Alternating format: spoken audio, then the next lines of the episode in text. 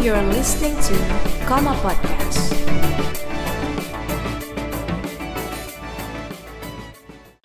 Halo semua, balik lagi nih di podcast Oke Sip, obrolan kementerian sama internal please.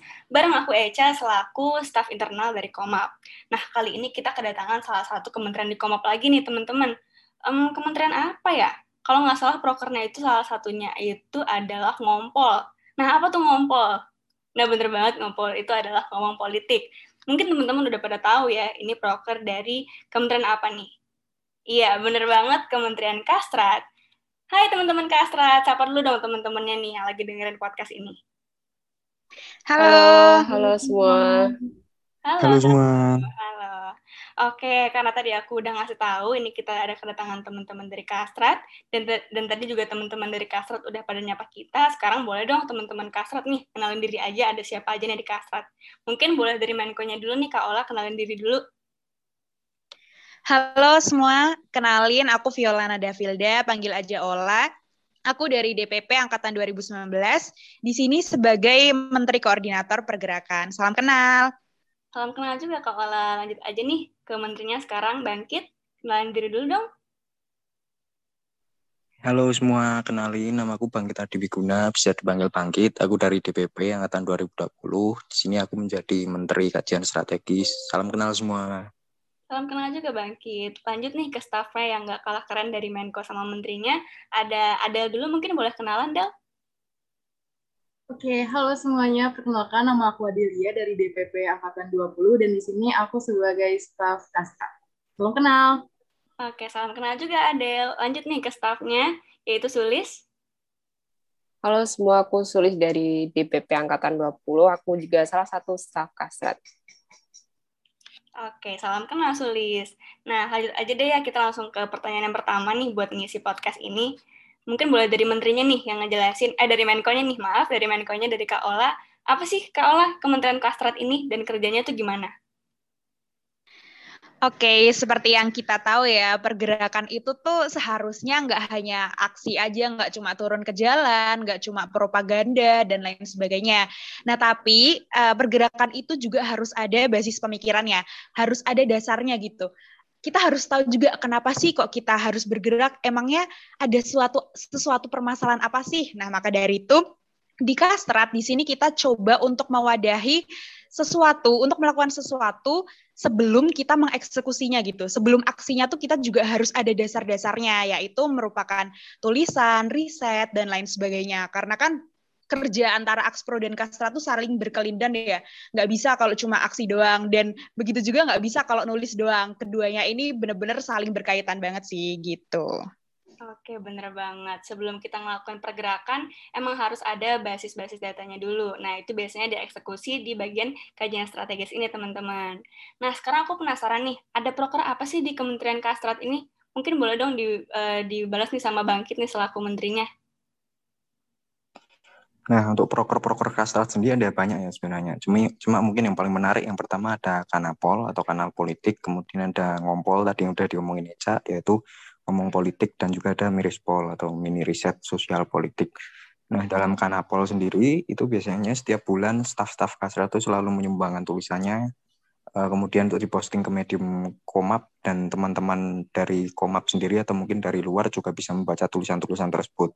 Nah, tulisan-tulisan yang dibuat oleh teman-teman Kastrat sendiri topiknya sangat bermacam-macam ya, bukan hanya mengenai sosial politik, bukan hanya politik dan pemerintahan, tapi secara garis besar mungkin mengikuti 3 topik besar yang dibawa oleh Kemenkuan Pergerakan tahun ini, yaitu topik mengenai politik, hak asasi manusia, dan feminisme, seperti itu. Kemudian untuk proker ngompol atau ngomong politik itu adalah kita ngobrolin soal isu-isu politik, HAM, dan feminisme, selama kurang lebih biasanya 2 minggu sekali. Dan kemudian untuk mini riset sosial politik itu basisnya riset ya, mungkin ya, nanti kita menggunakan beragam metode riset untuk melakukan riset kecil-kecilan yang mungkin kemudian nanti akan dipublikasikan. Seperti itu mungkin. Oke, keren-keren banget ya berarti teman-teman proker dari Kastrat ini. Nah, sekarang aku penasaran nih dari anak-anak Kastrat sendiri nih selaku stafnya nih kayak Adel sama Sulis. Menurut kalian berdua ngapain aja sih di Kementerian Kastrat ini? Mungkin buat Adel dulu nih, boleh nanggepin. Ngapain aja nih di Kastrat? Oke, Kalau sepengalamanku di Kastrat itu yang pasti kita nulis ya. Nulisnya tuh tentang apa yang tadi udah Bangkit sebut sebelumnya, tentang isu-isu yang ada, tentang HAM, tentang ya lebih ke benar-benar isu yang sedang terjadi gitu. Dan serunya tuh nggak cuma nulis yang jadi beban gitu loh, tapi bisa nulis yang bisa sambil diskusi bareng, ngobrol bareng, tukar pikiran bareng, dan itu adalah salah satu hal paling menyenangkan di Kastrat, itu bisa ngobrol dan saling tukar pikiran sama teman-teman yang ada di Kastrat. Apalagi kalau emang isunya tuh bener-bener panas dan viral gitu, jadi kayak wah seru deh pokoknya. Oke, itu testimoni dari Adel nih teman-teman. Nah sekarang boleh dong testimoni dari Sulis nih. Yang pasti udah disebutin sama Bangkit sama ada tadi, ada riset, ada bedah buku juga yang belum disebutin tadi, terus ada ngompol sama kanapol. Walaupun kayak namanya tuh agak serem ya, riset, terus ngomongin politik, terus apa kanal politik nulis, tapi sebenarnya yang kita lakukan tuh dilakukan secara fun, gimana kita mengemas sesuatu, melakukan proker-proker yang ada di Kastrat ini secara menyenangkan, karena kita bakal ngelakuin bareng, dan anggota-anggotanya juga menyenangkan, menterinya pun juga menyenangkan, gitu sih. Oke, thank you Sulis dan Adel. Nah, lanjut aja ya kita ke pertanyaan selanjutnya. Ini kan kita sekarang di tengah pandemi nih. Apa sih tantangan yang sulit buat Kementerian Kastrat? Kira-kira tuh terkendala banget nih di proker apa nih? Mungkin boleh Bangkit jawab dulu nih. Oke, untuk kendala selama pandemi sebenarnya tidak ada kendala yang terlalu berarti ya, karena proker-proker Kastrat sendiri memang kalau dibandingkan dengan Akspro misal, itu sebenarnya tidak mengharuskan untuk turun ke lapangan, dan kita lebih bekerja di balik layar seperti itu, dan oleh karena itu untuk beberapa proker Kastrat sebenarnya tidak ada halangan yang berarti ya selama pandemi seperti itu. Tapi memang ada satu halangan yaitu mengenai bonding, karena memang pandemi dan banyak stafnya yang masih berada di luar kota. Untuk ketemuan di satu tempat itu pasti agak sulit. Sedangkan perihal bonding sendiri juga penting ya di samping broker. Itu sih mungkin. Tapi di sisi lain kita juga punya broker yang tujuannya untuk bonding. Seperti ngompol tadi, itu juga selain untuk menambah wawasan dan mengasah nalar, itu juga sebenarnya untuk bonding juga. Seperti itu sih mungkin untuk selama pandemi. Iya, begitulah ya pandemi dan polemiknya. Nah, sekarang mungkin dari Kak Ola nih selaku Menko, apa sih harapan buat Komap ke depannya dan juga Kementerian Kastrat nih terkhususnya ke depannya. Oke, karena kita lagi di tengah pandemi gini ya, jadi harapan terbesarku tentu ya teman-teman sehat selalu.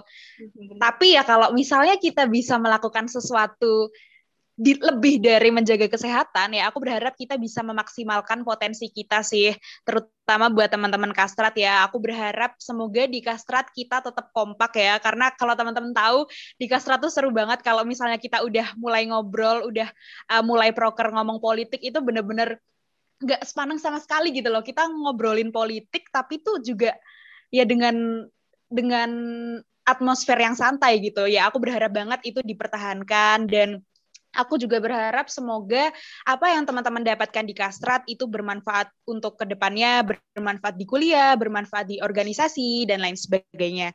Gitu sih, jadi buat teman-teman 021 atau 020 jangan lupa daftar Kastrat, karena aku jamin gak bakal nyesel sih. Kita di sini senang-senang aja, tapi di sisi lain kita juga dapat manfaat yang banyak. Gitu. Oke, itu mungkin ya dari Kak Ola buat harapannya buat kedepannya nih, terkhususnya buat Kastrat. Nah, teman-teman jangan lupa buat join Kastrat. Nah, sekarang boleh dong kita dengerin closing statement dari Bangkit selaku Menteri. Apa nih, Kit, yang membuat kamu berpikir orang-orang harus pada join Kastrat? Oke, kalau untuk apa ya, aku nggak akan nawarin, nggak ngobrol banyak janji sih di sini. Aku lebih menyarankan teman-teman untuk bergabung secara langsung, dan pastinya memberi kesempatan pada teman-teman untuk melihat Kastrat secara objektif ya, setelah melihat prokernya tadi seperti apa, kemudian mungkin membaca sendiri ya proker-prokernya Kastrat di kanal-kanal informasi Komap yang sudah tersedia, dan di situ teman-teman bebas untuk mengambil keputusan ya apakah mau bergabung dengan Kastrat atau tidak. Tapi kalau menurut penilaian objektifku sendiri, pasti Kastrat itu sangat seru dan pasti sangat bermanfaat sekali ya apabila teman-teman gabung di sini. Begitu mungkin. Terima kasih, Echa. Oke, nah mungkin itu tuh teman-teman yang ngebuat teman-teman harus pada join Kastrat. Karena menterinya ini nggak banyak obrol janji, tapi yang bisa dijanjikan adalah banyak banget proker-proker yang seru tapi banyak juga manfaatnya. Oke, mungkin sekian itu aja. Makasih buat teman-teman Kastrat yang udah meluangkan waktunya untuk mengisi podcast ini, dan juga terima kasih buat teman-teman Gamada yang udah mendengarkan podcast ini. Oke, mungkin itu aja dari aku selaku staf internal Komap. Sampai jumpa lagi di podcast Oke Sip atau obrolan kementerian sama internal please. Dadah.